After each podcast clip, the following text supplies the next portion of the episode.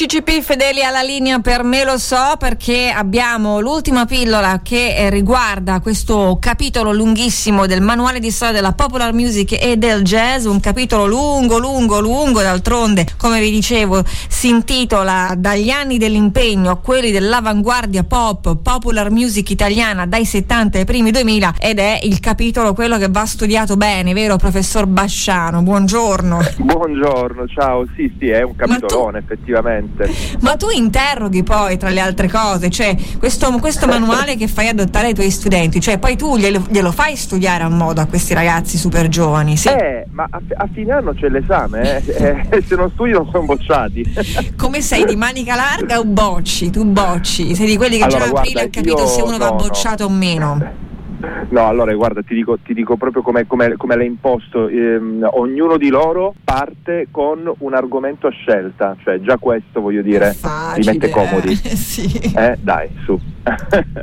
Eh, stanno arrivando un sacco di messaggi, comunque poi magari li, li, leggiamo. Allora, eh, dove eravamo rimasti? Eravamo rimasti, diciamo, a, alla, alla, puntata dopo, dopo, dopo, Vasco Rossi, no? Quindi Baglioni, sì. Ramazzotti, eccetera. Però mh, mm, siamo arrivati agli anni 90. Ora, gli anni 90 hanno, per fortuna, in Italia un momento, io lo chiamerei d'oro proprio, no? Perché ad un certo punto eh, c'è una stagione musicale alternativa, indipendente, che poi, ahimè, ci scordiamo, ci scordiamo scorderemo, no? Quindi vorrei ricordare CCCP che poi ad un certo punto diventano CSI, ma vogliamo ricordare la stagione d'oro prima e dopo 80-90 di Elite FIBA, parliamo anche di tutto il mondo dedicato alle POS, ai centri sociali, citerei i 99 POS, ma così eh, vogliamo ricordare ehm, gli after hours, vogliamo ricordare appunto tutta questa, questa musica che passa dal rock al reggae alla, alla musica dub, i, i Sud Sound System per quanto riguarda il meridione, veramente una stagione incredibile. Sì, assolutamente. E sai cos'è? Che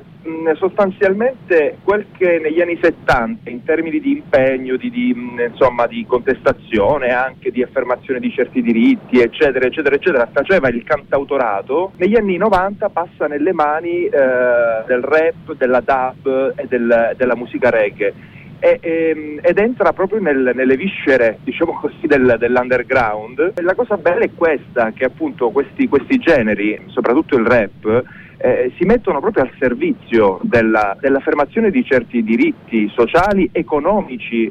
Vogliamo ricordare da dove sono partiti i 99 poste, voglio salario garantito, no? cioè certo, era, proprio, certo. eh, eh, era il manifesto di tutta questa scia, ma tanti altri, anche 24 grane, insomma c'erano, quando uscì che album dei 24 grane, insomma si parlava eh, del detenuto politico, mm-hmm. si parlava del carcerato, si parlava degli ultimi. Ecco, è come gli se, assalti eh, frontali, fossero... per esempio, a Roma. Gli assalti frontali, assolutamente. Cioè. Certo, quando si frequentavano appunto i centri sociali e dai, e, e dai centri sociali usciva un'offerta musicale. I centri sociali sono diventati luogo di uh, produzione musicale negli anni negli anni 90, è stato una, un momento d'oro mh, per la, per la, musica underground e soprattutto per i messaggi che si veicolavano, che erano messaggi di, di, giustizia, magari alle volte anche un po' ingenui, sì, sicuramente, però comunque messaggi volti alla, alla, all'affermazione dei diritti in qualche modo. Tutto quell'impegno sociale e politico che abbiamo visto nei 70 nella musica di quel periodo si riversa poi nei movimenti studenteschi, nei collettivi appunto politici. Poi con lo schiudersi del millennio arrivano gli anni 2000 e c'è una sorta, tu la definisci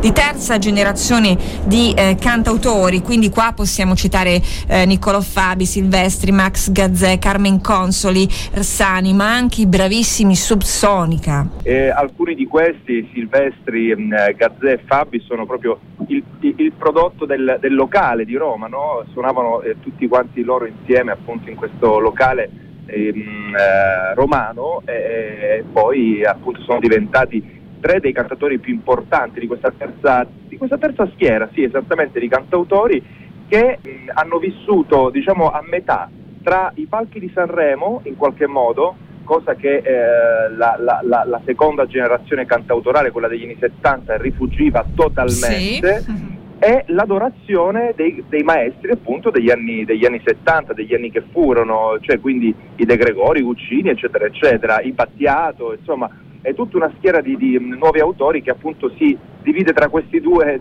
tra questi due poli, tra queste due polarità, fino a poi arrivare appunto a queste super band dei primi, dei, fino anni 90, primi 2000, i Subsonica con quel microchip emozionale realizzarono un, un, vero e proprio capolavoro, non solo per la musica italiana, ma proprio a livello internazionale era musica d'avanguardia pura. Tra l'altro appunto tu spieghi molto bene nel tuo, nel tuo, manuale che l'avanguardia del pop raggiunge altissimi livelli produttivi, un Olimpo che però cederà presto sotto i colpi del download, dello streaming dopo e poi a quella che tu definisci l'epoca della deflazione musicale e eh, infatti nel tuo capitolo, nella parte finale, eh, ad un certo punto tu eh, parli eh, ovviamente e non si può non parlare parlarne dei talent show, dell'industria dei fenomeni stagionali e stagionati, mi piace anche questa definizione, esatto. e poi anche di questo conservatorismo musicale con la restaurazione del nuovo rap e della trap music.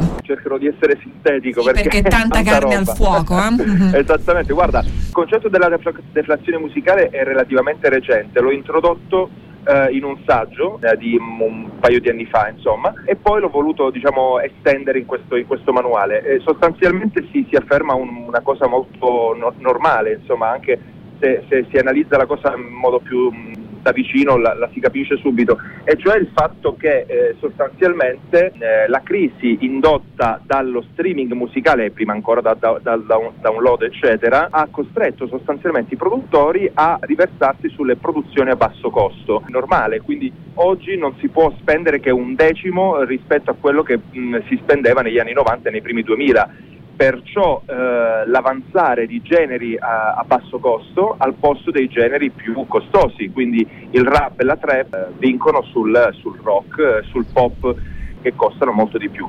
Punto primo. Punto secondo, i talent sicuramente hanno cancellato la gavetta per questo i fenomeni anche mh, stagionali, stagionati. Poi alcuni dei ragazzi che sono usciti fuori dai talent, ma una percentuale veramente irrisoria, sono rimasti in qualche modo. Sì. Ma ciò non significa che ehm, gli stessi siano, eh, come dire, eh, capaci di produrre ehm, degli autori. I talent non producono autori, producono dei buoni interpreti.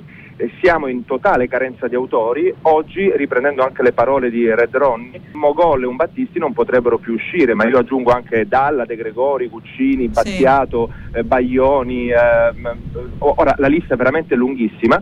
Perché? Perché un set televisivo che è un luogo di finzione eh, non, posso, non, potrà mai sostituire la gavetta di locali, locali, locali, locali che facevano invece tutti gli autori del passato, formando la propria personalità e quindi la propria poetica, una parola che in questo periodo è completamente esule.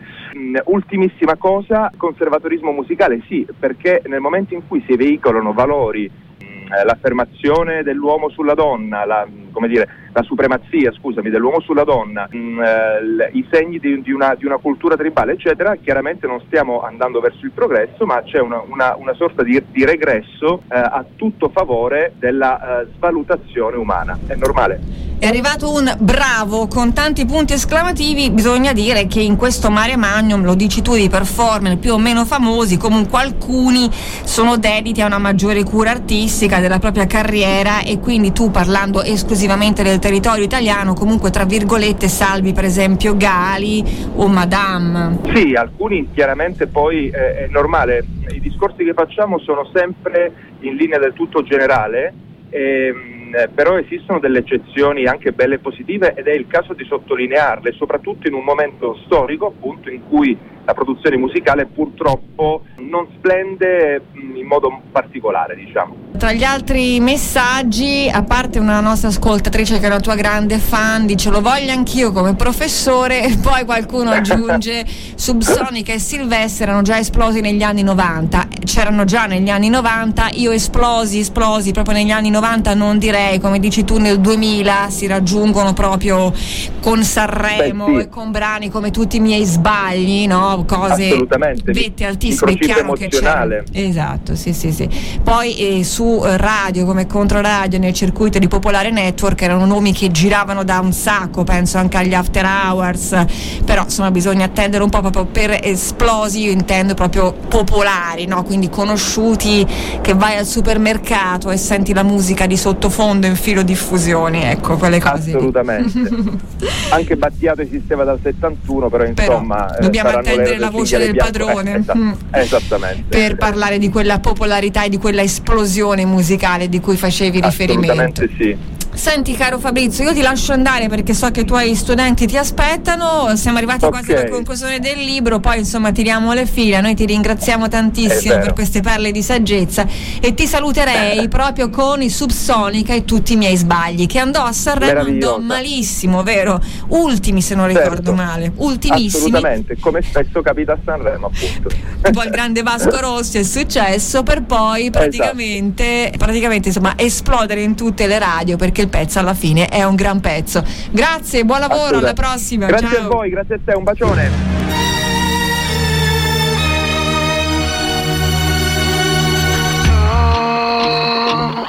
sai difendermi e farmi male, ammazzarmi e ricominciare, a prendermi vivo, se tutti mi sbagli